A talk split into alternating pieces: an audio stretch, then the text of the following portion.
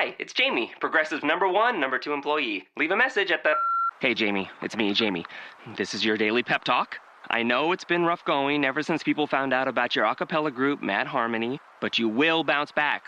I mean, you're the guy always helping people find coverage options with the Name Your Price tool. It should be you giving me the pep talk. Now get out there, hit that high note, and take Mad Harmony all the way to nationals this year. Sorry, it's pitchy. Progressive Casualty Insurance Company and affiliates. Price and coverage match limited by state law. To another edition of the Hidden Layers podcast, where we talk about all the exciting ways marketing, data, and deep learning are colliding. We love to talk about how AI and other technologies are affecting the world while hopefully learning a few new things along the way. This episode, we are very lucky to have Jurgen Schmidhuber, one of the most important pioneers in deep learning. Many of his discoveries have driven most of the deep learning products we experience on a daily basis today. We'll get into that in a minute.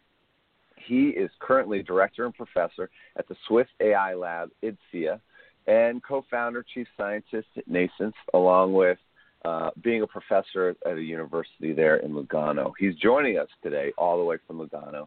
Thank you so much, Jurgen, for uh, being here today. Thanks for having me.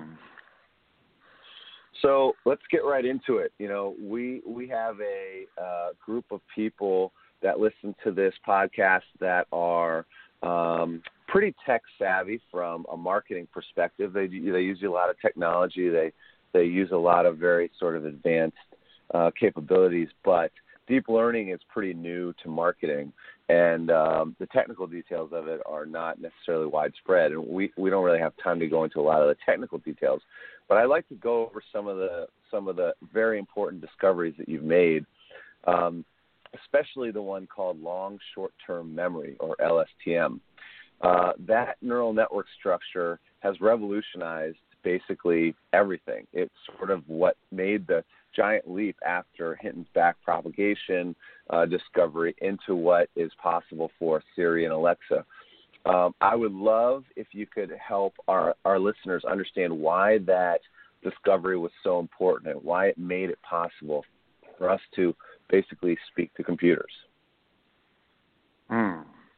Well, uh, first of all, since you are um, interested in marketing, one should probably emphasize that currently most of the profits in artificial intelligence are really in marketing and advertising because uh, that's what the major um, companies do, such as Google and Baidu and Facebook and Tencent and Amazon and Alibaba, the, the, these great companies on the Pacific coast how do they make money? Through marketing. And um, they use AI, in particular, this long short term memory uh, network that you mentioned, to predict uh, what is uh, this customer going to like next. What kind of ad is he likely to click at? And so they take all the data that is coming in from millions of customers and from there, they learn to predict what do customers usually do and how do they react to my advertisements and how do they react to my suggestions what they should uh, buy next and so on. And although marketing is just a small percentage of the world economy, uh, it's big enough to make these companies pretty much the most valuable companies in the world.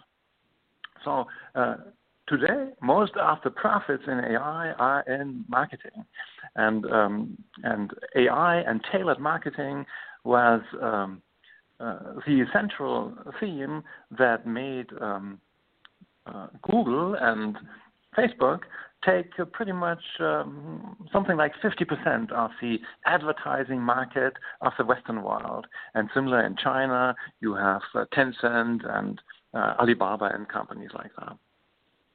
So what is this um, long short-term memory? It's a particular neural network. And before you mentioned um, older things uh, such as um, uh, backpropagation. And backpropagation, of course, goes back a long way.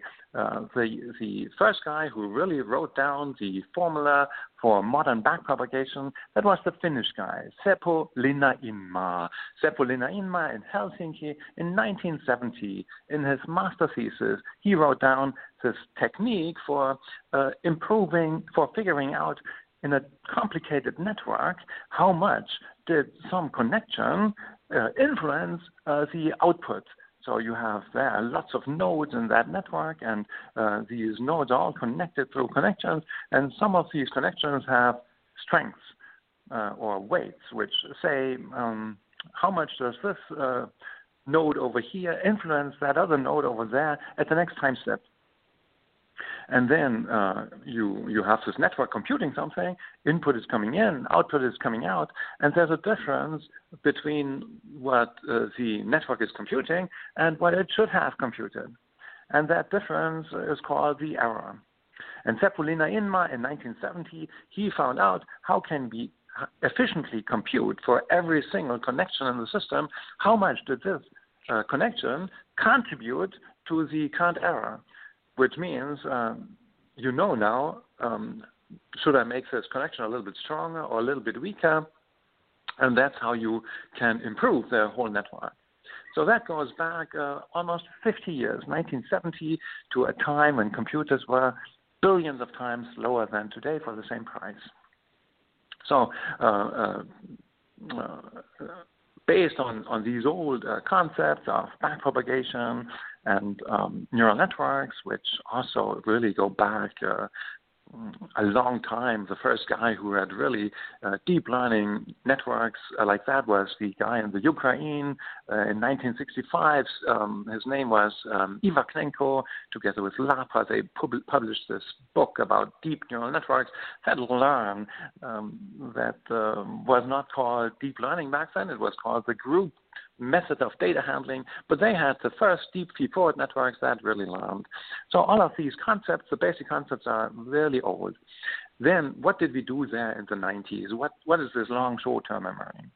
The long short-term memory is is a recurrent network, which means it not only has uh, feed-forward connections, but also uh, feedback connections, which means that as you are um, piping in inputs from a video, for example, or speech signals, it can kind of memorize previous inputs that it has seen before through these feedback connections. So old inputs are circling around the system through these feedback connections, which are absent in feed-forward networks. And this is very interesting because that's how recurrent networks become much more powerful than feed-forward networks. In fact, any computer program that you can imagine, anything that can be computed on any general purpose computer, such as your laptop, can also be computed through a program running on a recurrent neural network, such as this long short-term memory. Uh, and the program is the weight matrix. So all these connection strengths, they make up the program collectively and um, now the interesting question is how can you learn uh, this program such that the network, which in, in the beginning is totally stupid and knows nothing and has all these random uh, connections, which means as you're piping in input, nonsense is coming out. How can you train this network to change all these connection strengths, making some of them uh, stronger and some of them weaker, such that it can uh, do interesting things such as speech recognition or video recognition and so on. And um, and that's where this LSTM principle comes in. Should I say more about that? Well, can you give us an example of of uh, like speech? You know, why why is LSTM mm. making uh, Siri understand us better? How does that work, mm-hmm. practically speaking? All right. So, what is happening during speech? As you are speaking to your smartphone, for example, you are saying, Okay, Google, what is the uh, shortest way to the station? What is happening? There's a microphone in your smartphone, and every 10 milliseconds, uh, an input vector is coming from the microphone, and it has maybe 30, 40 elements, something like that. It's just a bunch of numbers, 40 numbers or something, real valued numbers like 0.7 and um, 2.5 and stuff like that. And so every 10 milliseconds, um, a vector like that is arriving at the input of a long short-term memory network of an LSTM, and uh, this happens 100 times per second. Now, um, suppose I say uh, 11, and another guy or myself says uh, 7. And now the network has to to translate what it is hearing. So there comes the input in form of waves ending up at the microphone, and the output should be a sequence of letters. And the sequence of letters should correspond to the signal such that um, the network can uh, essentially translate the wave forms that are coming in into text such that you can have a search engine query. And so if we say 11, then uh, that takes about, I don't know, maybe 60 milliseconds or something. And, and it's really important to memorize the first thing I said, namely U, because the U is the one that makes the 11 different from the 7 to see the difference between 11 and 7, the network somehow has to memorize for about 50 steps that there was an U and not an to see the difference between the 11 and the 7, the network has somehow to learn to put the important previous input, either the U or the S, into short-term memory. And it has to learn by itself to do that from lots of training examples, and it can do that. And and the, the reason why the LSTM is so successful is because it has a little trick built in, which um, which allows the LSTM to do that, and the previous recurrent networks couldn't do that because they didn't have that trick.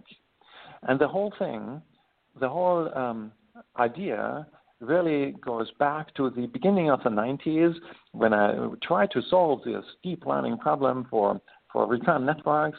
And I had this brilliant uh, first student um, whose name was Sepp Hochreiter. Sepp Hochreiter, my first student ever, and he um, uh, first did a couple of things um, related to other ways of making these return networks work. But then he had um, fundamental insights in his diploma thesis, which showed what is the problem of this traditional backpropagation scheme that was published in 1970 by Seppo Linnainmaa, by the Finnish guy. And, and uh, he realized in his diploma thesis that as you are um, trying to compute these um, weight changes by propagating backwards these error signals that you that's what you're doing in this backpropagation scheme. Uh, these error signals get smaller and smaller and smaller and they quickly vanish and that's the reason why in um, in the old recurrent networks not much could be learned because um, as soon as you had small time lags between uh, important events maybe just five steps or 10 steps of time lags, the network was not able to learn that. But the LSTM finally um, coming out of this analysis that was able to bridge these long time lag. In other words, it was able to make deep learning in recurrent networks possible. And suddenly we didn't have any problems any longer with storing certain events for 50 steps or 100 steps or 1,000 steps or a million steps because the LSTM itself could really learn to, um, to adjust its connections such that it was able to ignore the noise, ignore the irrelevant stuff, and was able to learn to put the important inputs into memory and keep them there in short-term memory until maybe thousands of steps later they were needed to come up with a, a an important answer or a significant answer, such as um, recognizing the difference between 7 and 11 or doing much more complicated things than that. really interesting. That's uh, that's that's a great explanation of of how uh, it evolved and and how you took uh, the old uh, the older research and and uh, evolved it into what we what we really see today. And this was back in uh, correct me if I'm wrong. This is back in the 90s. Yes, that you made this discovery. That was in the 1990s. In the beginning of the 1990s, I really tried to solve this deep learning problem for recurrent networks, which are much more interesting than the feed-forward networks. Why are they more interesting? Because they are general purpose computers. And so, if you want to build a general purpose AI, you need as a computational substrate something like a recurrent network because the feed-forward networks that most people were using uh, back then say they are much more limited, and they are, not general purpose computers, and so you cannot uh, build general purpose AIs using these things. And then the question was really how to uh, overcome these limitations uh, of the of the existing recurrent neural networks. And then the LSTM really was uh, the the first answer. And then I had a sequence of um, uh, additional brilliant students, uh, in particular Felix Gers, then um, at the end of the 90s, and Alex Graves, um, a guy from uh, Scotland, in the early 2000s. And so the vanilla LSTM resulted um, from that work uh, of, of these um, outstanding students over the, the years. And I would say by 2005, 2006, it was more or less um, what it is now. That's great. So, so you um, you just talked about general purpose computers and, and sort of this idea of artificial general intelligence. I know that's been a uh, a uh, goal of yours since you were very young. So, can you talk a little bit about what is an artificial general intelligence, why you think it's so important, and how close we are to uh, to having uh, an AGI uh, come about? Mm-hmm. Mm-hmm. Well, um, we, we have lots of uh, interesting computer programs that can do lots of uh, interesting things but you and, and some of them are even superhuman in certain ways. For example, um, even 20 years ago, the, the best chess player in the world was not a human any longer. There was a program that could play chess better than any human, but it, that was the only thing it could do. And it didn't even learn that. And now, um, in, in machine learning, we are really interested in systems that can learn from scratch to solve problems.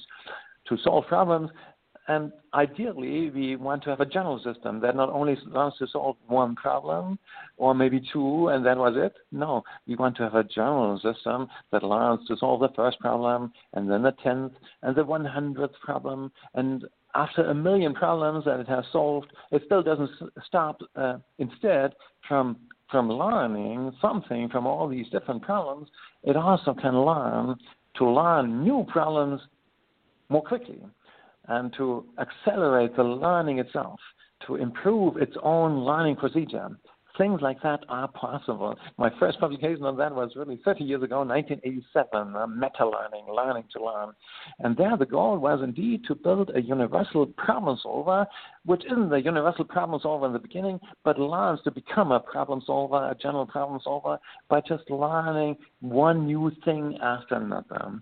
And since then, we have made lot of, lots of progress. So the goal of general AI is to have not only a program that can do one thing and that's it. No, you want it to learn new things all the time. Also, speed up the um, learning of new skills, and you want to um, have a, a, a, general purpose learner which uh, can expand its horizon all the time and become um, a, a, more and more general problem solver without any limits except for the limits of logics and computability and physics.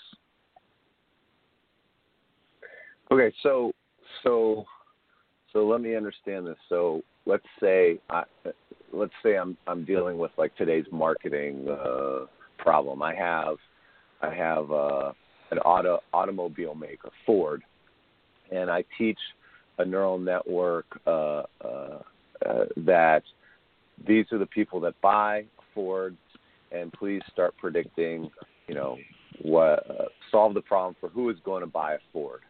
All right, fine, done, and it does great. And then I take the same neural network, and in your in your case, a general purpose intelligence could uh, be trained to say, okay, who's going to buy soup today? And it would learn that, but it would still retain in memory uh, the ability to answer the Ford problem. Is that is that am I understanding that correctly? And that then it could be, go and um, learn how to ride a bike. That's right. So it would never stop learning new skills. The skills that you just mentioned, like selling either Fords or Chevys or uh, something, um, and maybe also learning to uh, predict which customers spend how much money because maybe those that are calling from uh, certain devices, expensive devices, they have a more relaxed attitude to money and they are willing to spend more money. And you know, taking all these uh, information into account, that's important in marketing, and that's what the large companies try to do, and where they are using LSTM and neural networks to predict which customers are going to spend how much on which products. Uh, so there you would have then um, a, a, system that not only uh, can sell you Fords, but also can sell you um, uh, screwdrivers and all kinds of uh, things. But this would not yet be um, a general purpose intelligence. This would be all um, uh, possible using something that is called supervised learning and passive pattern uh, recognition. The LSTM by itself is just a passive pattern recognizer, and it's good for marketing.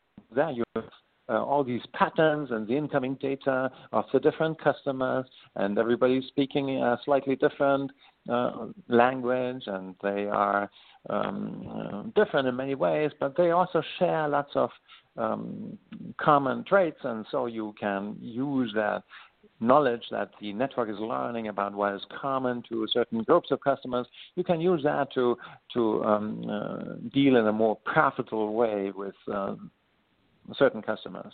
But that is all passive pattern recognition.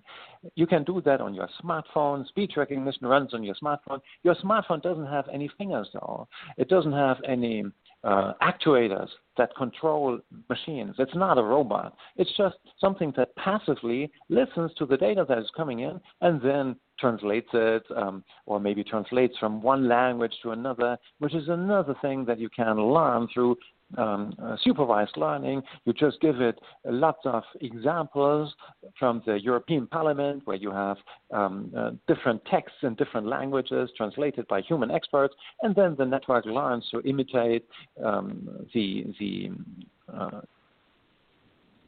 text uh, that is given in one language and learns to um, to output the translation. Um, Facebook is, for example, uh, doing that 4,000 million times a day using an LSTM, which has learned to um, to to help translating these texts.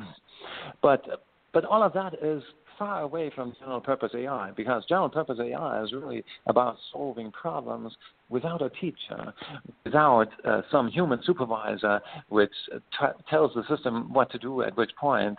It's about uh, solving problems where you not only do passive pattern observation, but where you also interact with the world. So you act and you perceive, and you act and you perceive the consequences of your actions. You are shaping actively the data stream which is coming in through your action sequences.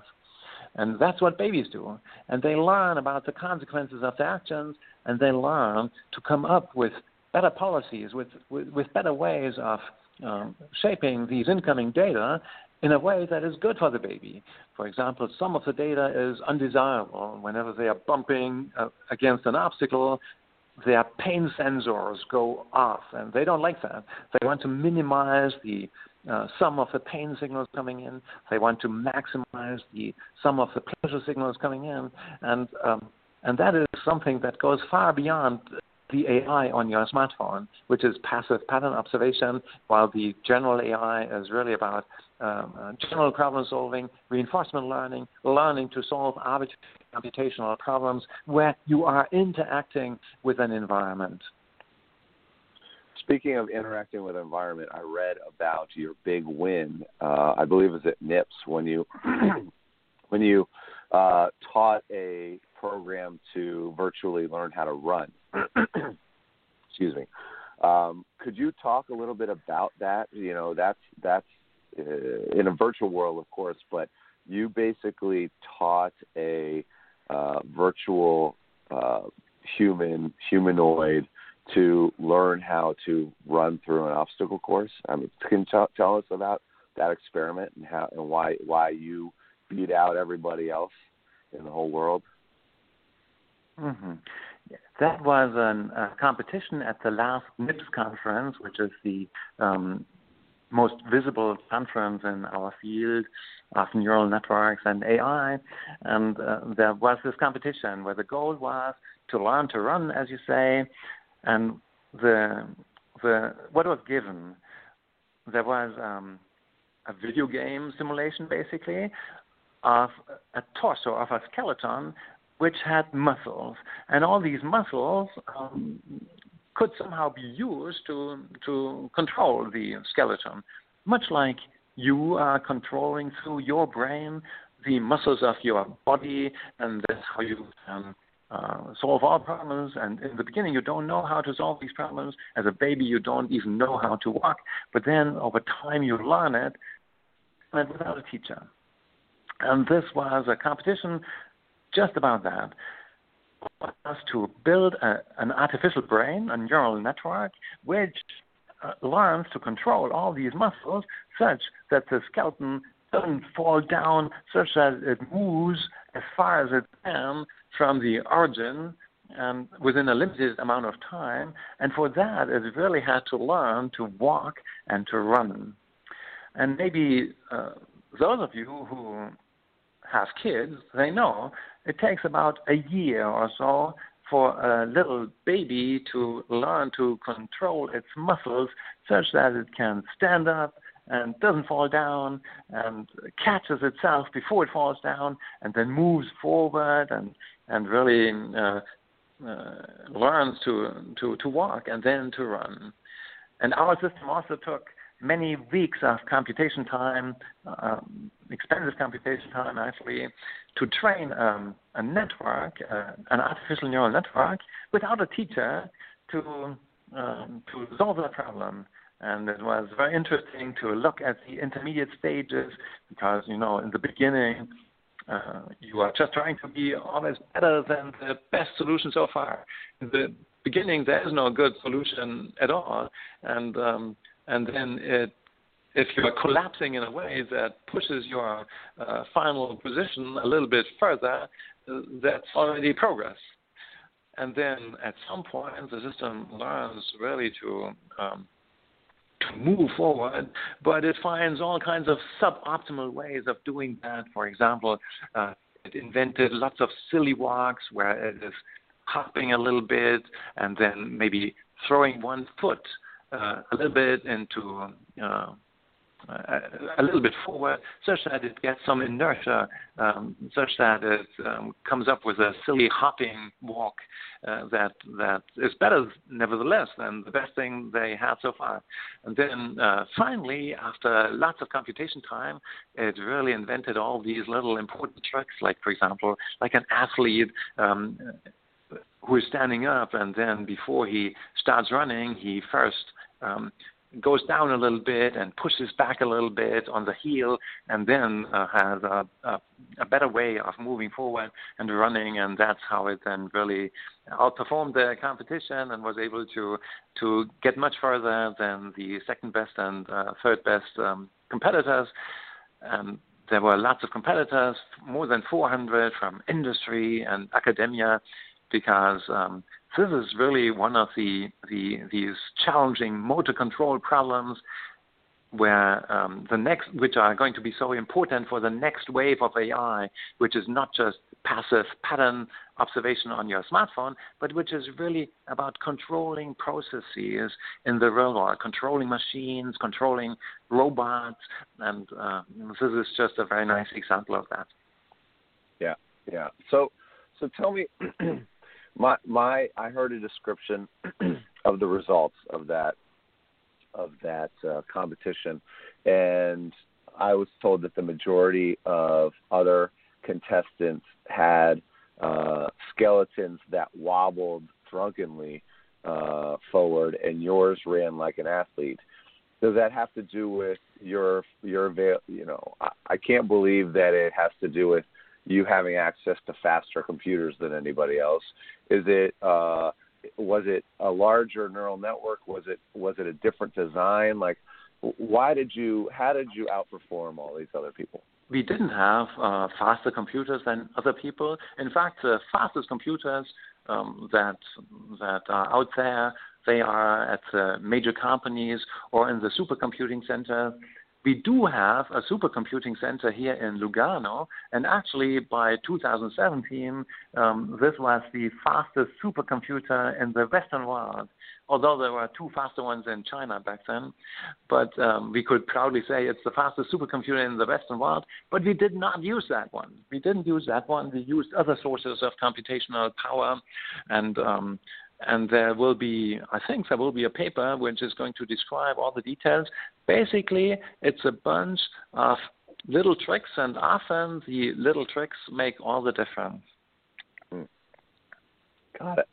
So we'll look forward to, to learning more about that. Um, but getting getting back to this idea of size, you know, our chief science officer, he's a neuroscientist, and he studies how the brains work. And he's he was telling me the other day that you know, human neurons are not like uh, uh, artificial neurons. They can do many different things, and they have a lot of different inputs and output capabilities. Or, and the human brain has approximately 100 billion neurons. So, how, how do you how do you think we're going to get to this approximation, this artificial uh, general intelligence? Um, are, is it uh, is the network going to just have to be massive? Uh, are we going to need these little tricks? Um, are we going to have to change the way the neurons uh, in these deep neural networks work? Like, where where do you see this?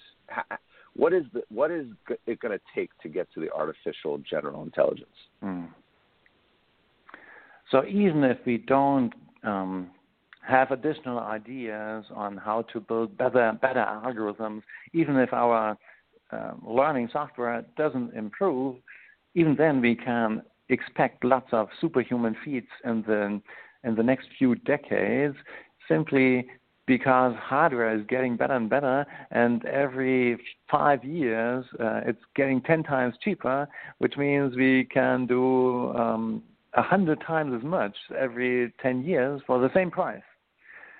And that's an old trend that has held since 1941. So there's this younger trend, which is Moore's law, which says that um, every 18 months you have um, twice as many transistors on a chip. And this law apparently has broken. But the other law, which is every five years computing is getting 10 times cheaper, that still holds up and that has held since about 1941 when Konrad Zuse built his first program controlled computer, which roughly could do one operation per second, one ele- elementary uh, operation per second, and then uh, every five years a factor of 10. So after 30 years, we had a factor of a million. Um, one could do a million operations per second for the same price. And then um, after almost 80 years, now we have a, a factor of a million billion. Now, if we look at a large LSTM of today, a large, long, short-term memory, it has maybe on the order of a billion connections. A billion connections, for example, when you are translating from one language to another, if you're using Google Translate, uh, as of 2016, Google Translate is using two um, connected LSTMs, one for the incoming language and one for the outcoming la- uh, outgoing language. And, and there you have um, maybe a billion, a few hundred million, a billion connections or something like that. Or Facebook is using a very simple, a similar system. Uh, as of 2017, they are making 4 billion translations a day with, with an LSTM like that. Uh, so that's um, a big network with a million with a billion connections, but your brain has a million billion connections. So it's still a million times bigger. So even if we just take what we know today, LSTMs, and just make them faster and bigger, you will see lots of things that will become possible and that will become cheap, which at the moment are not yet possible and cheap. And you will see lots of superhuman performance in all kinds of uh, applications. Uh, it's even hard to predict where you are going to see them. This is not going to be the final um, general purpose AI. This is just to say that even the existing stuff which goes back to concepts of the previous millennium. Even the existing stuff is um, is is is good enough to to let us expect a, a lot of uh, very interesting uh, uh, developments in the next few decades. Going beyond that, of course, is something where the LSTM is just a tool. Um, where you have systems that not only slavishly imitate what humans do, but also uh, invent their own goals.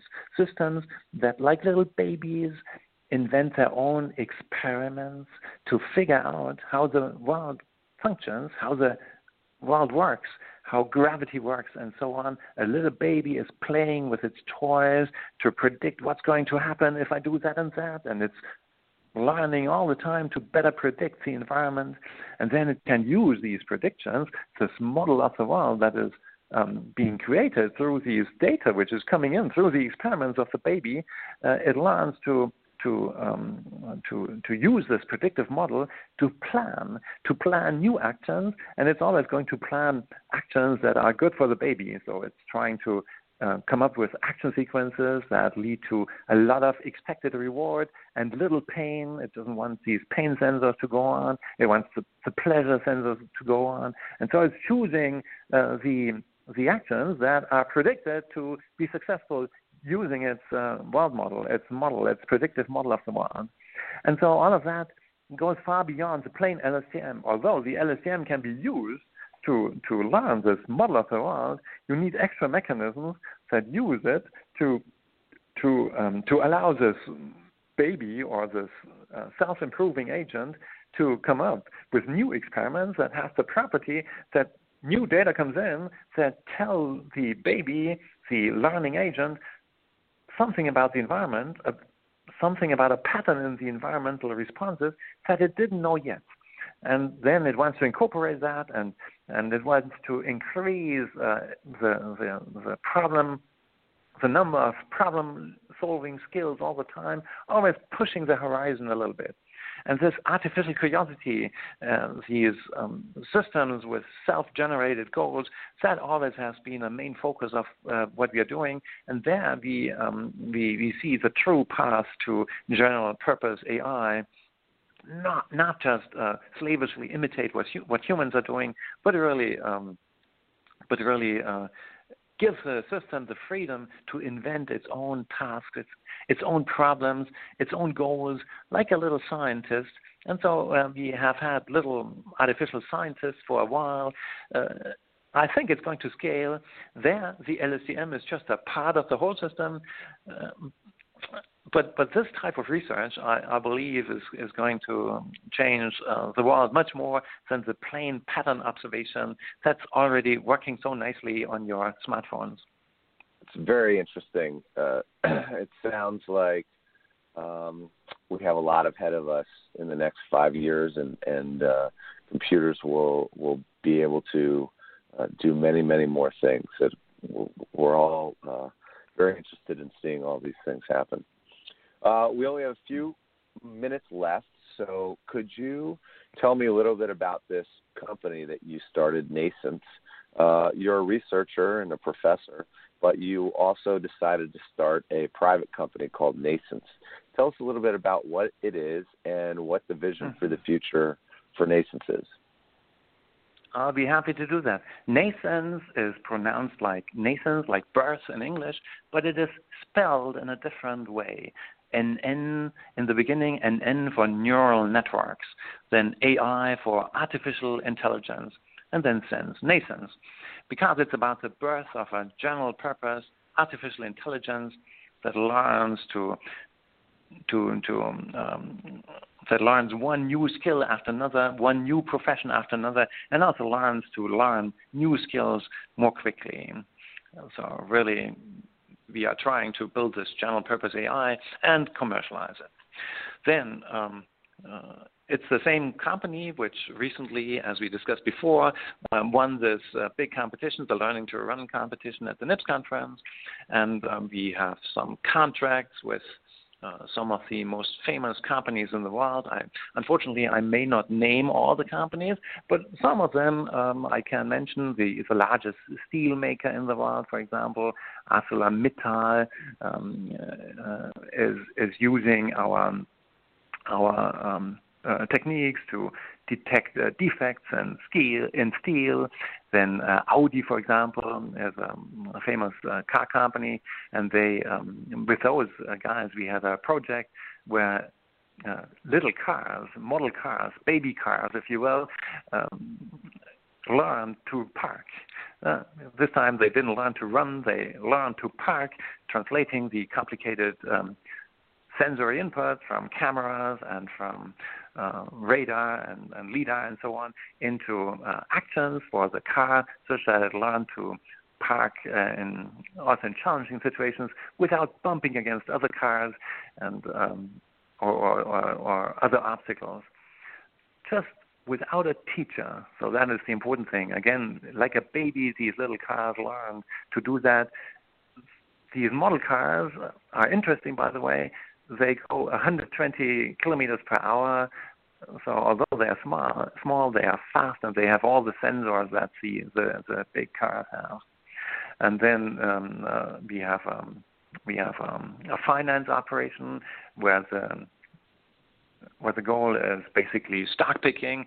So you have a B2B part of our business, which is done with a German fund, which is called Acatis, a boutique fund. They have maybe 3.5 billion under asset, um, and uh, there we had the uh, a while ago already we had the first AI uh, driven portfolio. Uh, a deep learning system basically learns to allocate um, and reallocate the components of a portfolio based on um, uh, data that is coming in from, from all these companies that want to evaluate that. And this is limited to long-term value investing. However, we also have um, uh, similar things going for uh, short-term uh, trading and stuff like that. Then we um, really are in the middle of uh, this next wave of AI, as I like to call it, which is really about making machines smart.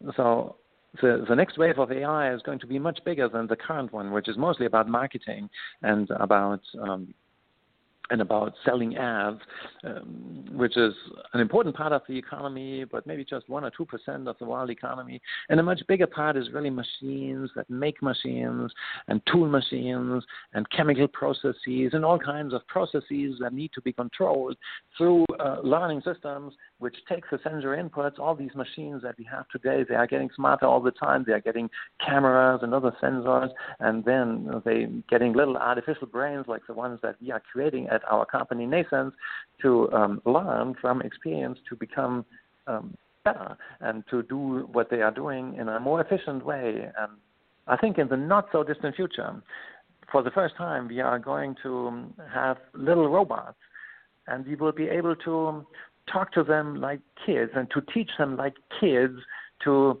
assemble complicated stuff. For example, I will sit next to a robot and I will say, "Look, let's ta- let's take let's take this slab of plastic here and let's take a screwdriver and let's screw in this screw like that and and uh, and I will look at what he's doing. He will look at what I'm doing, and he will listen to what I'm saying. And then uh, he will fail in the beginning, but then I will say, "No, you shouldn't do it like that. Look like this, like this." And I won't touch it. Just by looking and by speaking to it, uh, it is going to learn better and better how to do that, and then it will optimize by itself, doing the same with less energy and um, faster. And once it can do it much better than I could do it, then we freeze the learning uh, capabilities, and then the goal is to uh, make a million copies, and and it's going to do that forever. So stuff like that is going to change the entire economy of production in, in many, many professions, this is going to be important. And this is a much a bigger part of the economy than the little bit which is currently uh, so profitable in AI, which is marketing and advertising. So there, um, that is central to what our uh, company, uh, NNAISENSE, is doing. Very exciting, and we look forward to hearing the word the the the, the word NNAISENSE uh, mentioned a lot in the coming years. Uh, good luck to you in all those endeavors.